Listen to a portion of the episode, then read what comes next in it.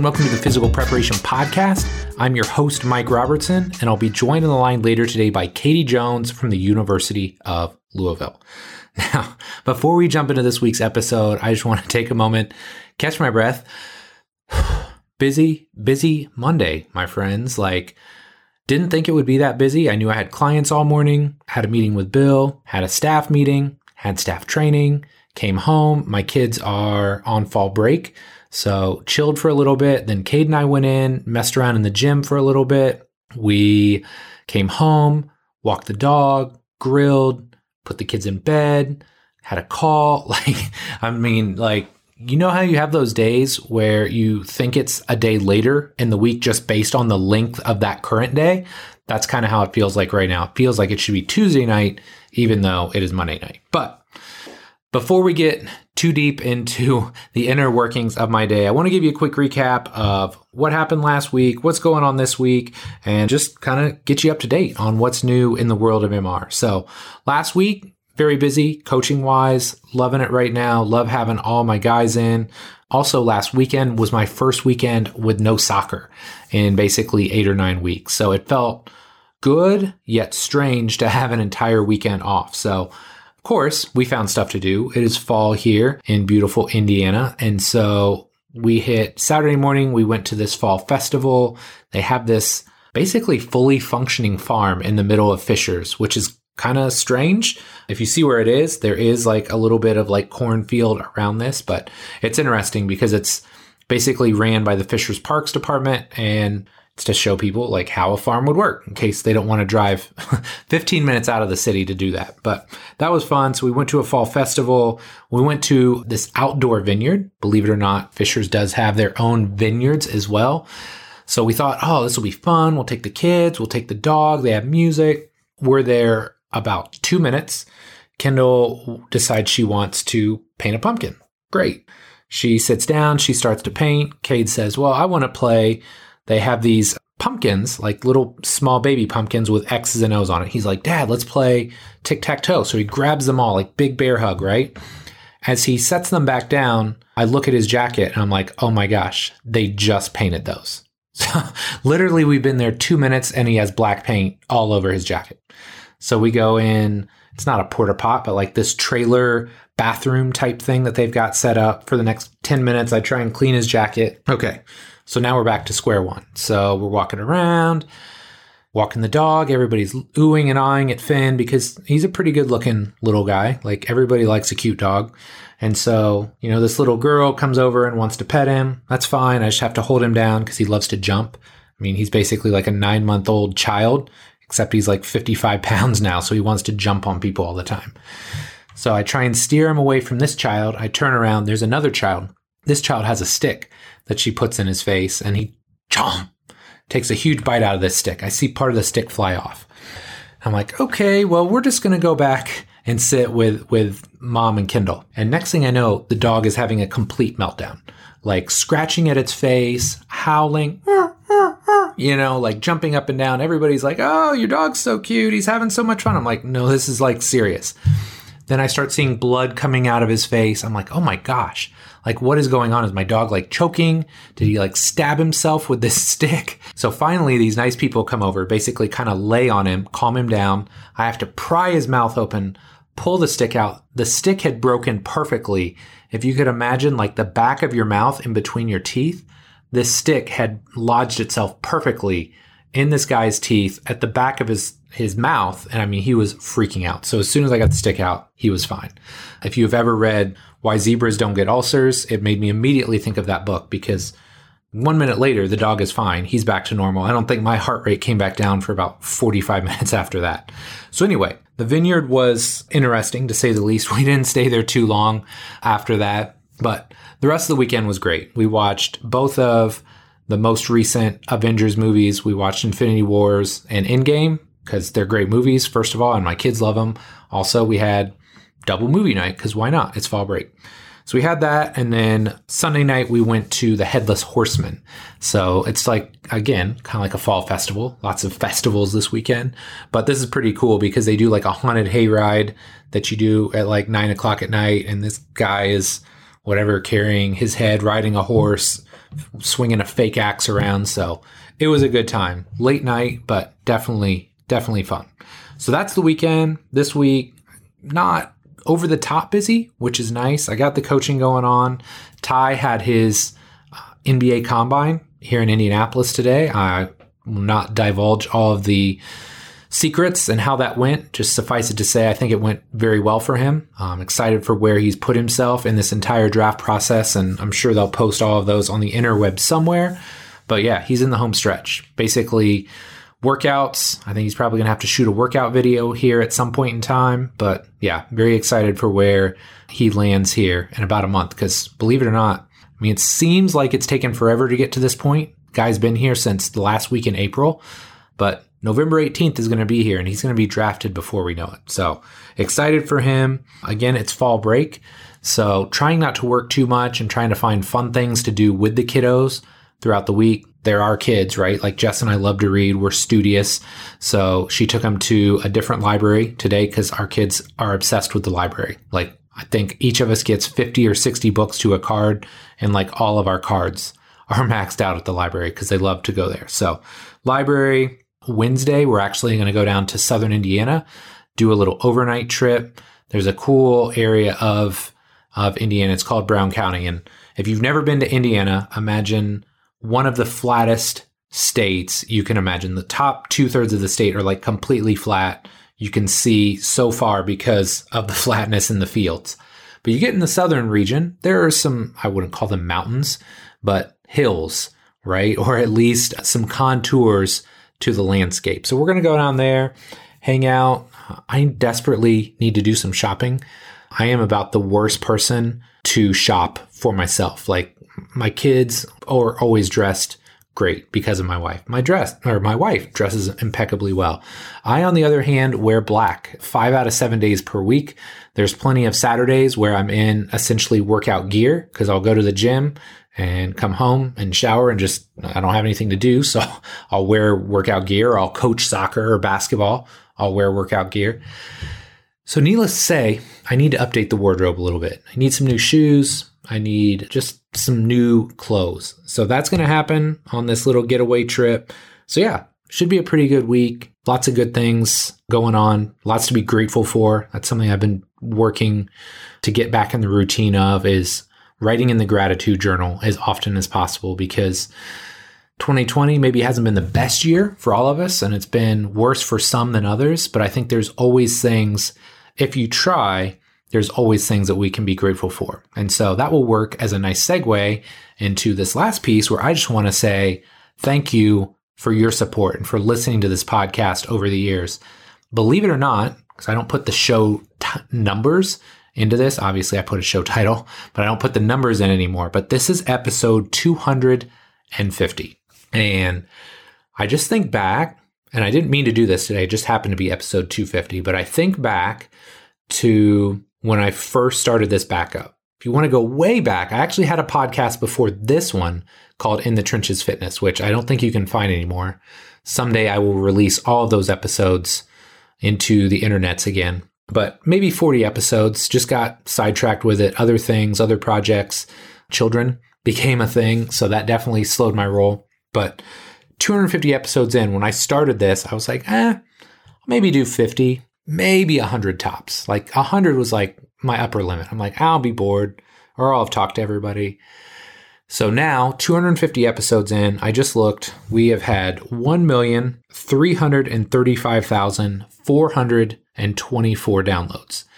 So if you break that down, the math breaks down to about 5,300 downloads per episode. Like that's pretty freaking cool.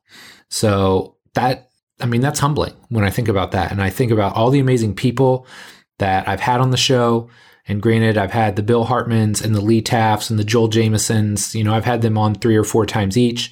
But then I have awesome new people like Katie, who's on this episode, who is just a fireball. Like I could talk to this girl all day because she's bringing amazing energy.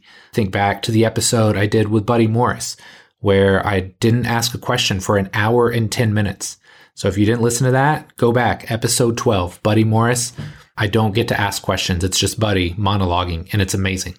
You know, Stuart McGill was on here twice. I mean, that's a guy that I have the utmost respect for, and one of the most world renowned biomechanists on the planet. So to get people like that on this this show make me incredibly grateful and to have people like you that listen to this show, it makes me incredibly grateful as well. So, thank you Thank you so much. I love and appreciate you more than you will ever know. Now, as the saying goes, enough from me. Let's take a quick break and then we'll jump into this awesome, awesome episode with my new girl, Katie Jones.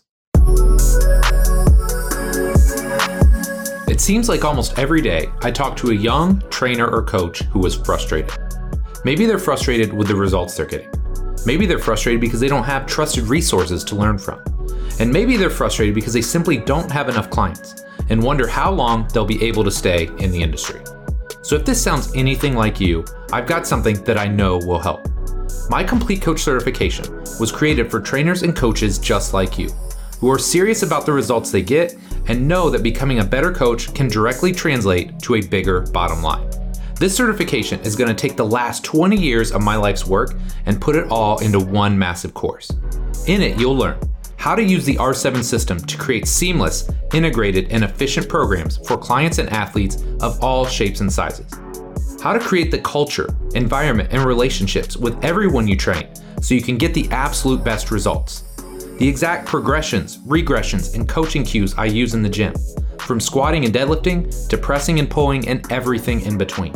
And last but not least, I've added an entire section on my assessment process and how to use that to write programs faster and more effectively than ever before. Of course, there's a ton more that I cover, but that should give you a pretty good idea of what the certification is all about. Now, here's the thing spots for the certification will open twice per year for a limited time only. If you're interested in learning more, my next certification will launch in March 2021, and if you join my free insiders list, you'll be able to save $200 when it opens. To get on the insiders list, just head over to CompleteCoachCertification.com. Again, CompleteCoachCertification.com, and then stay tuned for our launch emails coming very soon. Thanks so much for your support, and I hope you'll pick up a copy of the Complete Coach Certification when it launches. Katie Jones arrived at the University of Louisville in July 2017 and serves as a senior sports performance coach where she oversees programming and services for the women's basketball and lacrosse teams. Given her background in sports medicine, she has a unique perspective on the return of injured athletes back to peak form. Within the staff's team of teams approach, she leads the reconditioning unit and contributes to bioenergetics and speed. In this show, Katie and I have an awesome chat. We start by talking about how an athletic trainer morphed into a physical preparation coach the differences between timeline and criteria based rehab, and why she uses the term reconditioning instead of rehabilitation. This show is absolute fire, and I love the energy that Katie brought to this episode. But enough for me. Let's do this.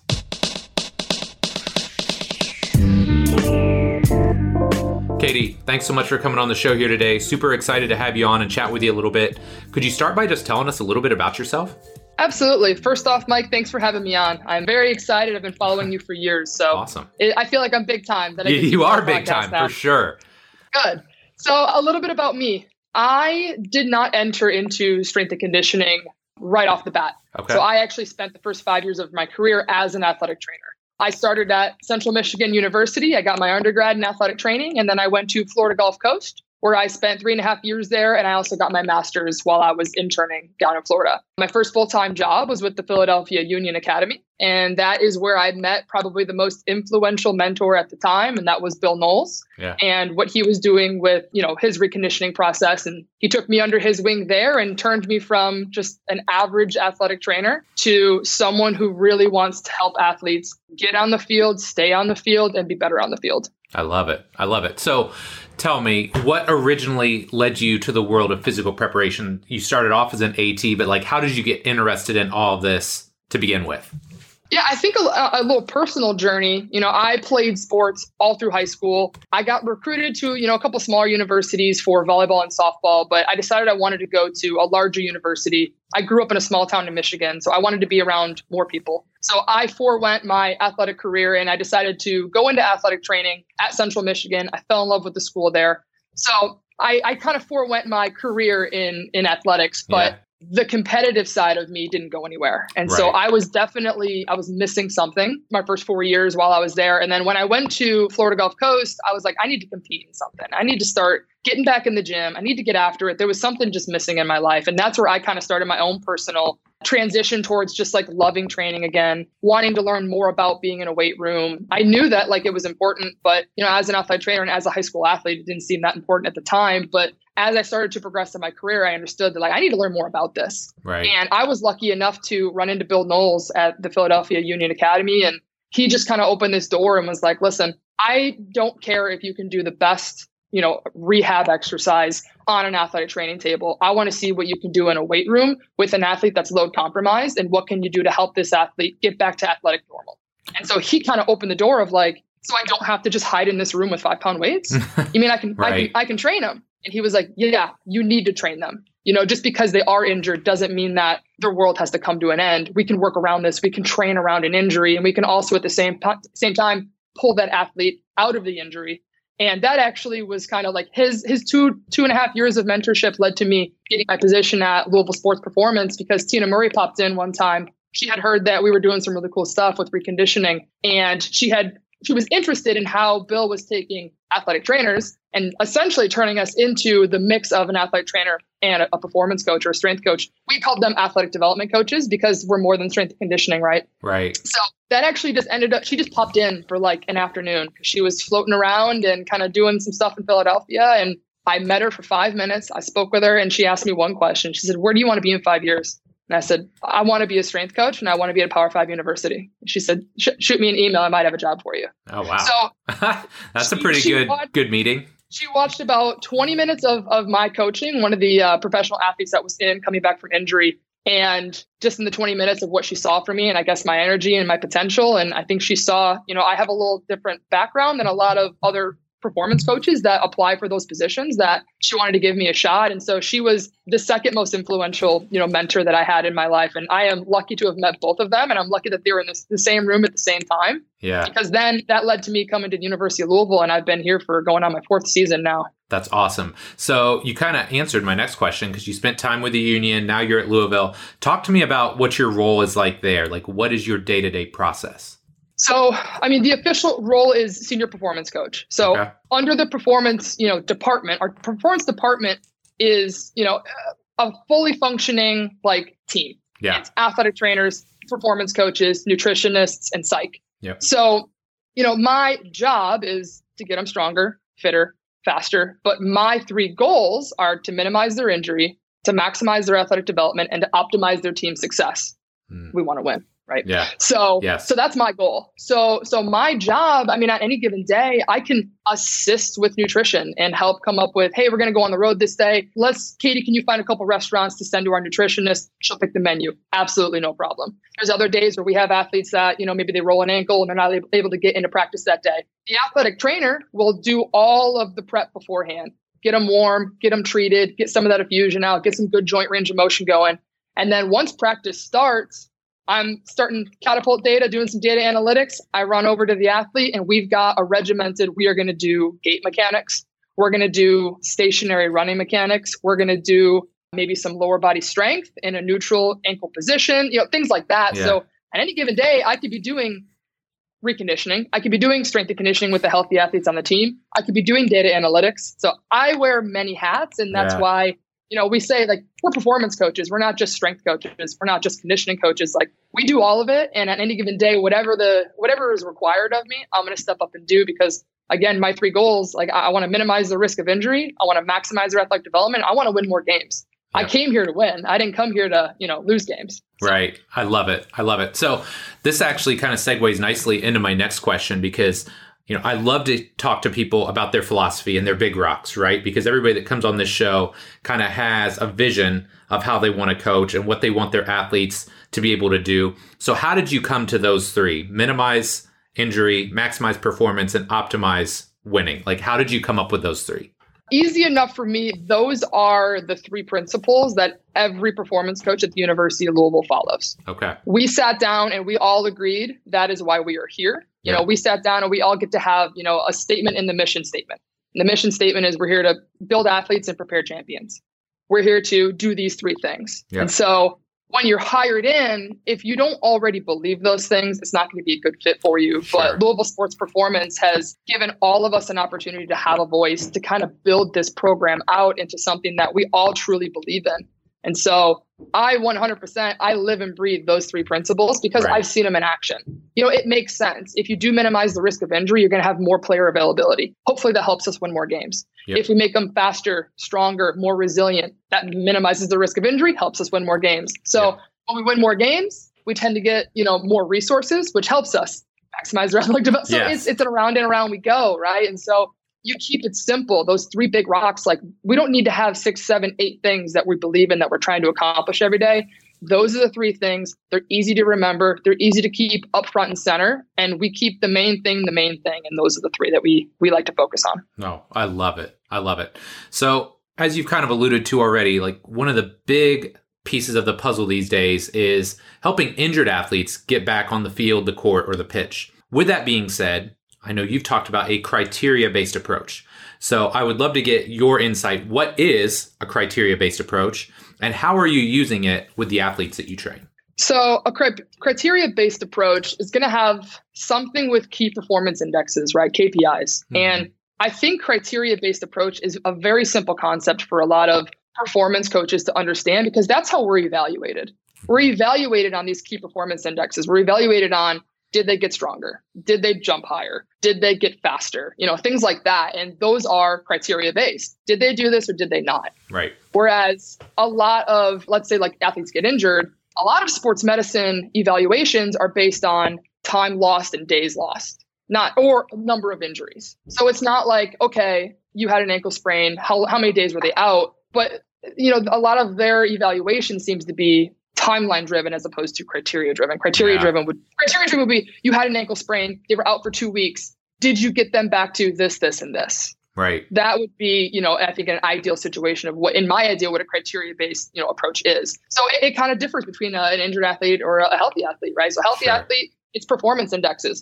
With injured athletes, it's performance indexes mixed in with athletic training and sports medicine protocols, right? So right. you can have criteria based for effusion. So I wrote it down so I wouldn't forget the name of it, but the stroke test grading system, which is used for ACL reconstructions. So you can grade effusion zero to four based on how much effusion is in the joint when you push the swelling up and pull it back down. Okay. So they're already doing these things in their evaluations of injured athletes. You know, we're taught in athletic training, like is it mild effusion? Is it pitting edema? You know, there's different logo that you can use, but there are grading systems that you can use for criteria based to say, like an athlete before they get back on the court, coach, I got to get him down to a one plus on the effusion. Yeah. Otherwise, that's too much swelling. They're going to have neuromuscular inhibition, you know, this, this, this, this, and this. And so that to me is criteria based. Give me numbers, give me something I can measure, something I can test, and something I can train so that I know whether or not I'm ticking these off as we're going along and I'm not just going to skip steps and potentially send an athlete back on the court before they're ready. Because as Bill Knowles likes to say, it's easy to get them on the court, it's hard to keep them on the court. Yeah, I love that. And it's so interesting too, because something that we get a lot at iFast is we get these, I would describe them as post rehab ACL clients or, you know, post rehab, like low back type stuff. And so we get these athletes in and it's not criteria based, right? It's just timeline based. So, oh, right. well, they've, you know, they're four months post op, they can start going back into reconditioning. And then you get these athletes in, you're like, like none of the criteria checks those boxes, right? So I just love that you're using that type of approach. And it's more, I, I feel like it's so much more athlete centric, right? It's all about where is this athlete at and am I giving them what they need versus, oh, well, you check this box up. It's been four weeks. Go back on the court. You're ready to go. Mm-hmm. Yeah, that timeline driven rehabilitation protocol. It's it's kind of what every performance coach seems to be banging their, their head against the wall right now, right? It's like right. enter cement block and just we're fighting that because again, it comes naturally to us to say like our criteria base is like you got to be able to squat 70% of your body weight before you can squat 75%. That's just how it works. Right. So for us, it's like you got to be able to do running mechanics before you can run. You yes. got to be able to put the brakes on before you can go. So for us, this makes sense, but not necessarily for sports medicine because as someone who I am still certified, I'm just not licensed any, no longer, but we weren't taught that. We weren't taught you got to put the brakes on before you go. Right. We're taught well, we're supposed to be working on knee range of motion. So we're going to go ahead and do a physio ball against the wall, 90 90 squat. We're also going to do straight leg raises. We're going to do uh, terminal knee extensions. So we're kind of we're kind of put into a box, and they're not necessarily educated. At least some some of them are not. I was right. not from right. experience. I was not trained on how to do these criteria based things because everything I was given was timeline based, timeline based. And I actually was thinking about this the other day and it kind of an analogy, and I'm not sure how well it works, but you know, if you're baking something and the instructions just say add flour, add sugar, then you're going to add the butter. Okay. Then that should be about four minutes of work. And then after four minutes, you need to get your whisk. You got to mix everything up and it needs to be in the oven by five minutes. And by the way, that oven can be anywhere between 350 and 450 up to you because every oven's different, right? Right. You might get something that tastes good, but it's not going to look good, right? right? So when you're doing time, like like when you're doing criteria based, you know you need a cup and a half of sugar, you need two cups of flour, you need three tablespoons of butter. Then you've got to do this, this, and this. So that when it comes out, not only does it taste good, but it's functional and it looks like a muffin. Yeah, you know? yeah absolutely. So, when you when you just go timeline based and there's some very vague guidelines to follow it's a good thing because it gives you a lot of gray area to kind of sit within and okay we're going to do this we're going to do that. But at the same time if you're not given some KPIs or some criteria that you should hit at each step you're going to skip a step. And when you're baking something if you skip something it doesn't turn out right. It usually still tastes good but it's still not a muffin. Right. I love that. So this reminds me when Matt Jordan was on the show a few weeks back, he talked a lot about the rehab process. He does a lot of ACLs, and he mentioned leading some of these sessions, like sessions where he's talking amongst the PT, the athlete, whoever.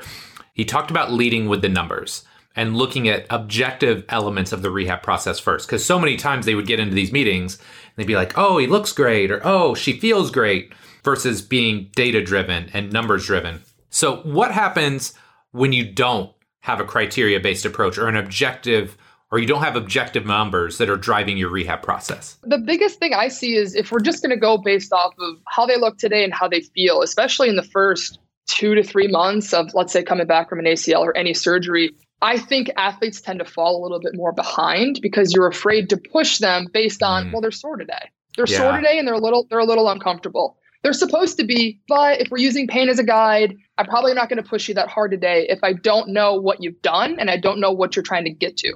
Gotcha. So if I'm just going day to day and I'm building forward and I'm only using subjective data, athletes are going to get sore. They're get, they're going to be uncomfortable during that first really important two or three phases of a reconditioning process. That's where you're going to the first two or three months makes up what the last two or three months is going to look like. Yeah. So if you're skipping steps or you're not pushing as hard as you should and then you fall behind, then it puts a lot more strain on those last two or three months because we still haven't gotten to where we need to get to. And doctor said it was going to be a six month surgery. And yes. that's what coach heard. And that's yes. what the athlete heard. And so now we, now we have six months to get him there and we skip some of those steps in the beginning. So when you have to put an athlete in an in a position that they have to progress. And in order to progress, they have to push through the range of motion that they're probably uncomfortable being in. They have to push through muscle soreness, muscle fatigue, effusion, joint pain, right? There's there's a, a, certain level of discomfort that you're going to expect when an athlete is coming back from any kind of injury or surgery. If you can at least measure where they are along the way and have obtainable goals and have the goal in mind before you ever get there. So, okay, this week we're going to try and do this, this, and this. And then next week we're going to try and add five pounds to this. We're going to try and add three degrees to your range of motion or, or whatnot. Those are just examples. If you don't have those along the way, you might fall back and fall back and fall back and not even realize that you've been stagnant right. until you look like, hey, we said two weeks ago we would like to be here. Now, I'm not going to push you past what you can normally do, but I think today, I know you're a little bit sore but I'm not going to ask you to do anything that would put you in a, a, compromising position. I need you to push uh, today a little bit. We got to we got to progress forward. We got to keep going. Right. And if you give an athlete number, if you give an athlete a goal, like the athlete knows that if they score more points than the other team, they're going to win the game. That's how they're wired right. in most sports. Right? So if you give that athlete, you got to score this many points today and you're going to win the game. You get this done today and you're going to win the, the, reconditioning process. So they need goals. They need numbers to strive for. They yeah. need, like, they are just objectively driven. They are, my basketball players are objectively driven. They want to get rebounds, they want to get assists, they want to see how many three stops in a row they can get. And I'm not even talking about points, right? I'm right. just talking about like they they are data driven anyway. Right. So give them something to hold on to. Give set them up for success by giving them things that have been proven to be successful. Because at least my athletes, I'm at a Power Five university. We're a top five women's basketball program. Athletes come here to win, so they're already good. So yeah. they have this mindset. They let athletes be athletes. Set them up for success by giving them moments during the reconditioning process where they can get wins. And there's going to be times where they lose too, and that's fine. Give them some adversity, help them overcome it. Yeah. I think that's our job. Oh my gosh, I love that. Okay, so I got to go off script here for a second because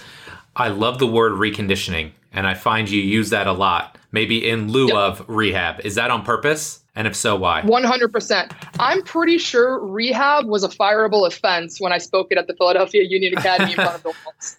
Uh, okay. Uh, and if you if you are familiar with him at all, I mean, he and I'm I'm going to butcher this a little bit, but you know, he defines reconditioning as you know a performance approach to returning an athlete back to athletic normal. Okay. And rehab is a medical approach to returning an athlete back to play. Mm. And so the verbiage that you use is important. When you're talking to an athlete, it needs to be performance based because they are performers. They are performing on the court, on the hardwood, whatever. And so the verbiage that you use, we also don't say you're hurt knee. It's a right knee or it's a left. You need to change the verbiage and the attitude about what it is because if you don't turn that rehab process, which can be very medicalized, where, where the athlete is going to be sitting, doing an isolated exercise with a five pound weight, if you don't turn it into a performance setting where they naturally are used to being in, they're used to lifting, they're used to playing, they're used to getting feedback, they're used to facing adversity and overcoming it, whether it's putting five extra pounds on the bar or I don't want to do that last set, but I'm going to do it anyway and I'm going to grind it out. Most athletes are going to want to do that. And when they get hurt, they lose that piece of themselves. Yep. They lose that identity of, I'm an athlete, I can do things. They turn into, I don't know what I can do anymore. There's this big brace on my knee, and I'm told I can't do this. And I told them I'm not allowed to run. And they're told what they can't do. And it, you need to turn the rehab process into a reconditioning process. It's performance based. It's what can we do? What can we do today to get you back to where you want to be? This is our goal. How are we going to get there? So reconditioning, that. very much so. It's very important the verbiage you use.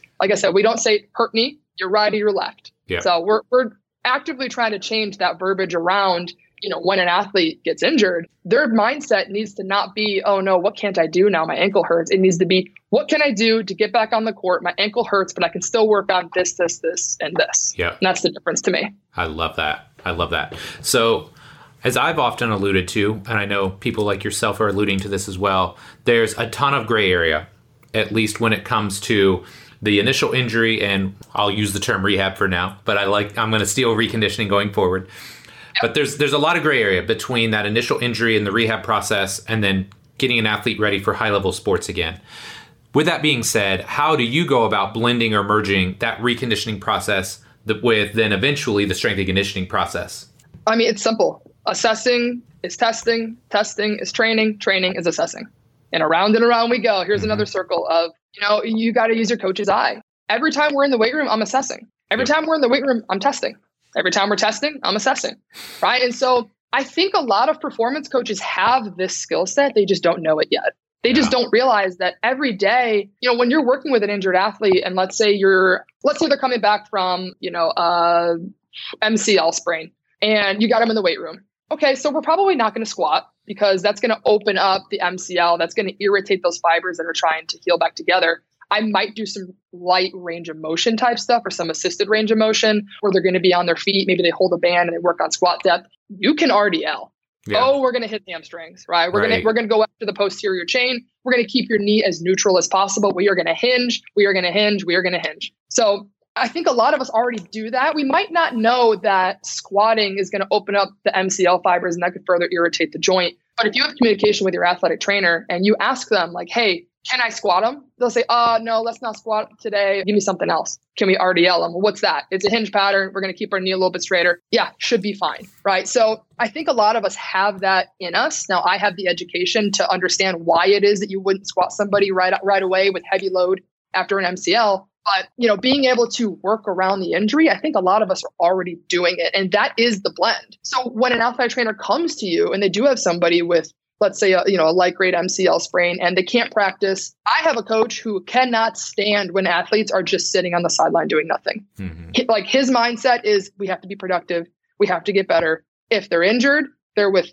Katie or the athletic trainer, and you guys are working on rehab, you're doing something. Or they're doing ball handling on their own, you know, over here. So when when an athletic trainer comes to me and says, "Hey, I got somebody with an MCL sprain. What are we going to do at practice today?" I can give them four or five things that we're going to do and why we're going to do them. And the athletic trainer goes, Oh, yeah, okay, that makes sense. So then the next time they get somebody with a knee injury, I've already established that trust. And then they bring more athletes to me. Right. Okay, hey, listen, uh, Susie sprained her ankle yesterday. She can't run.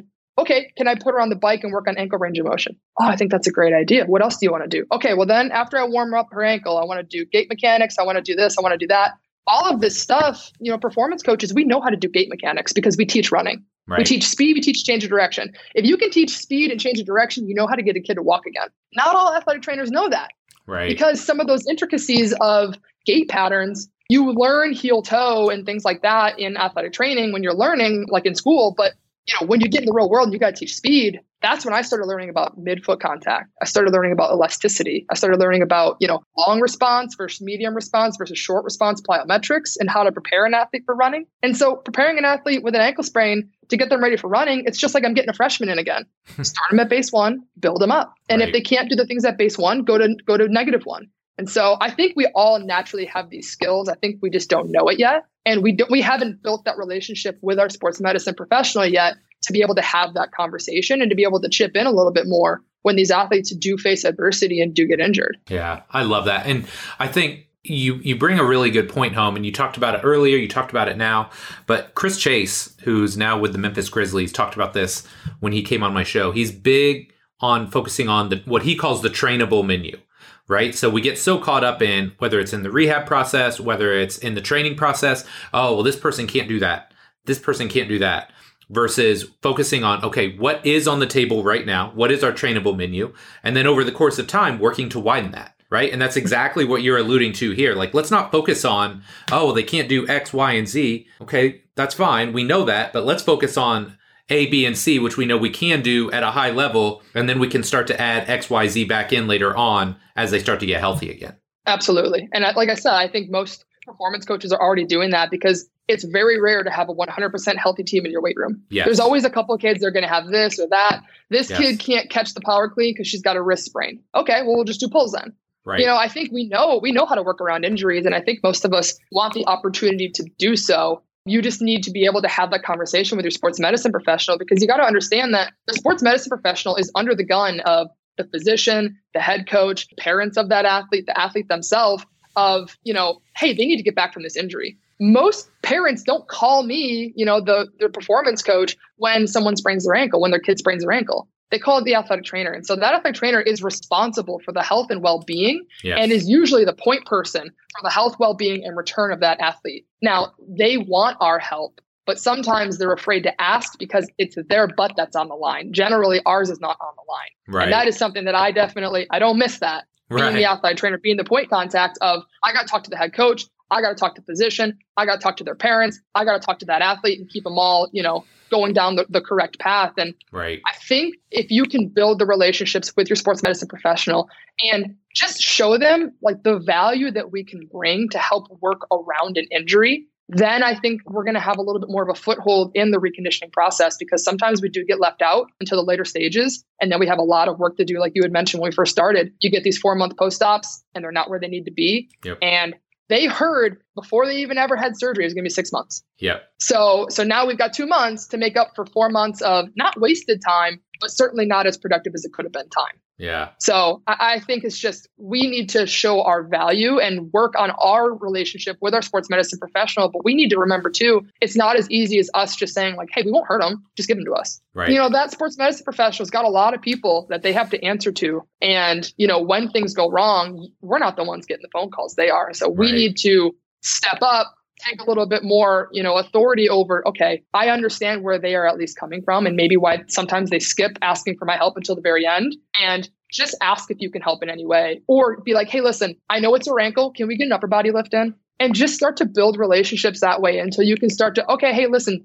susie did really well with upper body yesterday i'd really just love to do some some you know hinging pattern and, and educate your your sports medicine staff on that because they want to know too they want to get better at least most of them do it i hope so i hope most of them want to get better you know with their reconditioning and their rehab process that was me i yeah. showed up to the weight room one day and bill knowles was like come here youngin you got a lot to learn and i i didn't do a single rehab exercise in the athletic training. We did everything in the gym. Now, I'm not saying that I was taking my post-op ACLs and we were squatting first day, but right. We were doing, you know, weight shifts inside the racks. We were doing seated upper body exercises. We were doing things like that. So I think sports medicine professionals want to learn. Some of them don't. And that's, you know, some some performance coaches don't want to learn. Absolutely. And so it's a very general statement that I'm saying I understand that. And I've been lucky enough to have wonderful athletic trainers with my teams that I've had at the University of Louisville. And they've all understood where I'm coming from. I'm coming from a good place, but I'm just trying to work around the injury. Yeah. I'm just trying to optimize the success of this team by helping get this athlete back on the court so that when they get on the court, maybe they're a little bit stronger in their upper body too. Can, yeah. can we kill two birds with one stone? Because at the end of the day, we're all here to optimize the team's success and win more games. Yeah. You had a couple things there. Like number one, using this downtime as an advantage in whatever sense possible, right? So yeah, okay, maybe we do have to rehab your knee, but what other things can we be working on during this time to make you a better athlete when you get back there? But also too, you said something that I think could be really powerful. Having athletes spend more time in the weight room versus being in the athletic trainer's office or with a PT or something because I know when I've been injured, in the past, it really sucks because you like being in the gym, right? As an athlete, you like being around your teammates. So I would imagine that isolation of, oh, now it's just you and the AT and it's like a different environment. It's very sterile versus, oh, I'm in the gym. Okay, I can't do everything my teammates can, but at least I'm around them and I've got that energy and I'm focusing on what I can be working on. I would think from a mindset and a psychological perspective, that would be really huge. Reconditioning versus rehab. Yeah. I love it. There it is again. I right? love it. So I love it. Yeah. 100%. You know, they they let athletes be athletes, put them in a position to be successful. They are used to being in a competitive environment. They are used to being in a weight room. They are used to being with their teammates. They're used to being on the court. So, can we marry the things that they have to get done in order to help create the most optimal healing environment for this injury? But can we also help create this optimal performance environment to help them continue to be athletes? Yeah. Because athletes don't do regular hurt people very well. They don't know how to do it. They right. don't know how to sit in an athletic training room isolated with just an athletic trainer and do ankle mobs, you know, very yeah. well. They right. do, however, know how to get after it in a weight room or go watch more film with coach. Things that they're naturally going to want to do, I'm going to try and let them do to the best of my ability. We still need to get stuff done. I'm not saying that athletes do not need to be an athletic trainer. They absolutely do. But once they get past the five pound weights that we're doing in there and we can start doing more stuff, walking on a court barefoot, you know, can we do gait training alongside practice? Can you incorporate a basketball into what they're doing? Can they do stationary, single leg balance, ball handling? You know, how creative can you get just to try and put an athlete in the environment that they're used to? Because when you take a fish out of water, it doesn't last for very long. And those right. athletes, when they're taken out of that competitive environment and they're isolated in an athletic training room for long periods of time, it generally it breaks them down physically it breaks them down mentally it breaks them down socially. They don't have you know the same connection to their teammates. Yes. So that's a huge mental piece that that's why we have you know dr vanessa shannon. She works with all of our athletes here at the university of louisville and we lean on her and we uh, we let her know as soon as an athlete has a serious injury so she can start to work with them on the mental side. And then it is up to the rest of the performance department, the nutritionist, the athletic trainer, and the performance coach to make sure that that athlete is continuing to get better in some realm every single day. And that is kind of our high performance team that we have here at the university is all four of us come together with the athlete in the middle and figure out, you know, how are we going to move from where we are to where we got to get to? How can we do it as safely as possible, but also as effectively and as quickly as possible because we don't want them to be out any longer than they have to. Right. We just want to make sure that it's it's safe enough before we put them back in. I love it. So let's take all this and try and find where the rubber meets the road here. How do we take all of these pieces, right? Medical, S&C, psychology, nutrition, head coach, all of these pieces and put them together with the end goal of winning more games? We all have to do our job. you know? Yeah. Those three principles that we talked about right? So our, our high performance team you know with basketball it's like we've got the nutritionist who's making sure that they have the fuel and they're educated on how to properly get the right things in their body so that they can perform on a day-to-day basis. When they perform well we win more games. You know sports medicine if they can get athletes that are injured back into the weight room back on the court faster. Best ability is availability. We win more games. If i can get them stronger faster jump higher if i can get the athletes that are injured back on the court and in better shape and in a better position so they're no longer load compromised, we're going to win more games. If our data analytics team, you know, we have a data analytics coordinator here, Paul Jones, and he has set up, you know, the Catapult platform so easy to the point where I can run a session and I can start doing stuff on the back end to make sure that I'm not only making them fitter, faster, stronger, but I'm also making sure that they're load tolerant, they're resilient athletes because we're able to monitor externally what they're doing every single day in basketball. So I can look at acute chronic ratios, I can look at daily volume, I can look at jumps. So, you know, I've been set up in my position to make sure that not only am I going to help get these injured kids back on the court, but I'm also going to keep the healthy kids on the court. That's what right. we want to do. So Number one, the best ability is availability. Keep him on the court. Give my head coach the most possible options to put the best roster on the court on any given night to win basketball games. And I'm lucky enough to have a head coach who's been doing this almost as long as I've been alive, and he's very good at what he does. So if all of us do our jobs and we take our jobs very seriously and we love what we do and we love on our athletes and we just want to see them succeed, winning takes care of itself right? Yep. The scoreboard takes care of itself. If you haven't read that book, that's a good one. Yeah. So all of these things, they all come together. All of these individuals come together in this high performance team and the athletes in the middle. And every single one of those athletes understands that like we're just here to make you the best basketball player you can be. And that's including our coaches. That's including, you know, any support staff that we have. Our managers are here. They'll rebound for you every day so you can, you know, be a better shooter. We want to win games. I wouldn't be here and I wouldn't work as hard as I do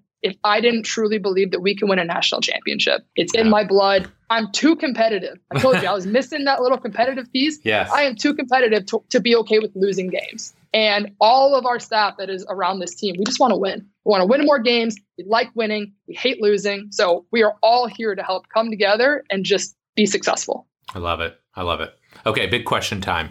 If you could alter the space-time continuum and give young Katie Jones one piece of advice about training and or life, what would it be? Oh, you got to trust the process. 100%. I you know, my favorite picture, it's like what you think success look, looks like and it's like a straight line. And yeah. then it's like what it really is and it looks like this. yes. I mean, it, when people ask me they're like how did you become a performance coach at the University of Louisville? I'm like I was I was an average athletic trainer who met the right people at the right time and I worked my butt off. Yeah. I everywhere my mentors were, I was right behind them. I was their shadow. I probably annoyed them to the point where they're like, I can't believe I hired this this chick. You know, she's everywhere. But I just I just was hungry. I wanted to learn. And at the time, I didn't know where this was going to end up, but continuing to just trust the process. Because there was a couple times where I was like, I don't know if I want to make this career change. I went to school for four years. I went and got a master's so I could be, you know, the first MLS, you know, head athletic trainer that's a female. That was my goal. Right. Until I realized like I could be doing like with my skill set, I could be doing so much more with what I know that I'm not ruling that out, but that's no longer where I want to be. So I'm just trusting the process of like just continue to get better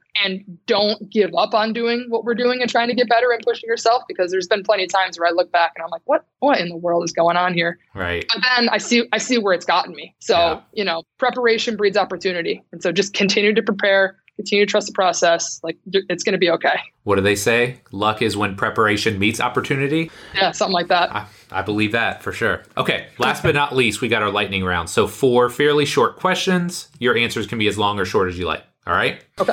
Number one, what's your career highlight so far as a coach? Make it to a Final Four in 2018. Wow. With women's basketball. That, that's a pretty That was one. pretty awesome. That's pretty awesome. That was pretty awesome. Yep. Where was that? Where did you go? We were in Columbus, Ohio. Okay. One, which was right down the road. It was basically a home game. Yeah, I was going to say that's not a far trip at all. And, and, listen, you know what? Tina Murray at the time was was the head performance coach. Well, she was she was our director at the time, but she right. was leading leading basketball's program. It was my first year. She had a lot to teach me, but I like to think I was the lucky, charm. She doesn't believe yeah. me, but I showed up and went to a Final Four. I'm just yeah. saying. Hey, I'd be taking that too. I'd be taking that too. Okay, number two, and I realize this is not a great question after how we started the interview, but what's maybe one thing or maybe the most important thing that you learned from your time with Bill Knowles? The importance of identifying and understanding what autogenic muscle inhibition is. So, okay. autogenic muscle inhibition, just a quick definition, is like when you have surgery or there's damage to an area, your brain shuts off the connection to the muscle. And usually the first or second thing to go is your quad and your glute. And I think everybody understands this, right? When we have ACL surgery, we're trying to get that quad going. Yeah. We're trying to get the quad going. We're going to put stim on it. We're going to do isolated exercises. We're going to really try and squeeze the crap out of that thing. And what Bill taught me is like, yes, we can do that, but we can also break that cycle by doing functional exercises. We can put a, a stim unit on them, but instead of just having them sit there and squeeze, let's have them do an eccentric squat while it's squeezing them. So not only are they getting, you know, the neuromuscular stimulation from the unit that's on them, but they're also getting a strength exercise. Now we're doing right. eccentrics into isometrics and we're building strength while we're also breaking this cycle of, of muscle inhibition. So understand what that is and understand there are multiple ways to break that. And that is one of the most important things. Anytime there's any injury, whether it's an ankle sprain, it you you know sprain your elbow, like your muscles are going to shut off. It's your body's natural response to try and protect itself. So look up what it is, you know, there's different ways that you can break it, but if you can break that faster, you know, or sooner, you're going to see way better outcomes with your athlete. And the outcome is returning them back to athletic normal. Get them back to before it ever was injured. Let them forget that their wrist hurts. Let them forget that they rolled their ankle last week. So, yeah, autogenic muscle inhibition. I love it. One of my favorites is when after a while you ask somebody, "Oh, how's your whatever today?" Right? It could be knee, hip, back, whatever, and they're like, they have to like they have to think back to which one they yep. injured, you know, like that's always a good sign. Okay, number three, what are you most excited about with the college basketball season, hopefully right around the corner? Competing.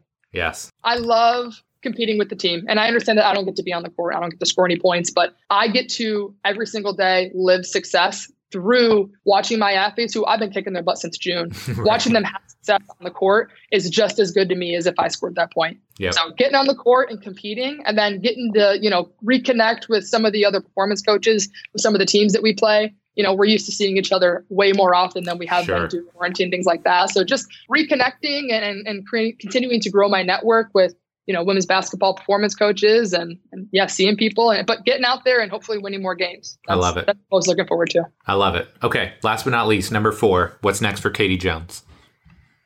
National championship. That's it. Nothing else needs to be said right? Just like mic drop. I love it. I love it. Well katie i know you got to go. You've got things going on today. It's been awesome chatting with you. Where can my listeners find out more about you and all the great work you're doing Yes. So the University of Louisville's performance webpage is cardinalsperformance.com. And on there, you know, you can find out more about our mission, vision, our values. You can find out about our mentorship program. You can also follow them on Instagram. And I think it's, I think the Twitter is the same, and it's going to be U of L Performance at U of L Performance. And then my own personal is at Katie Jones, K A I T I J O N E S. That's Twitter and Instagram. I uh, I have some good Instagram stories featuring my dog. If you guys are looking for some yes. quality, some quality smiling content, I love but it. also you know some training stuff on there. So yeah, that's where you can find us. I don't know, man. Like training content's a dime a dozen. I'm I'm down for some good dog content. So yeah, that and usually I do a thing called King of the Carton where okay. I, I play a game where I, where we crack eggs. So I got a lot of quality content out there, people. I love I'm, it. I'm trying to keep it fresh. I, it fresh. I love it. I'll make sure I get all that in the show notes so you can find out everything that you're doing. But Katie, again, thanks so much for coming on the show. This was really great. Thank you so much for having me. It was a pleasure.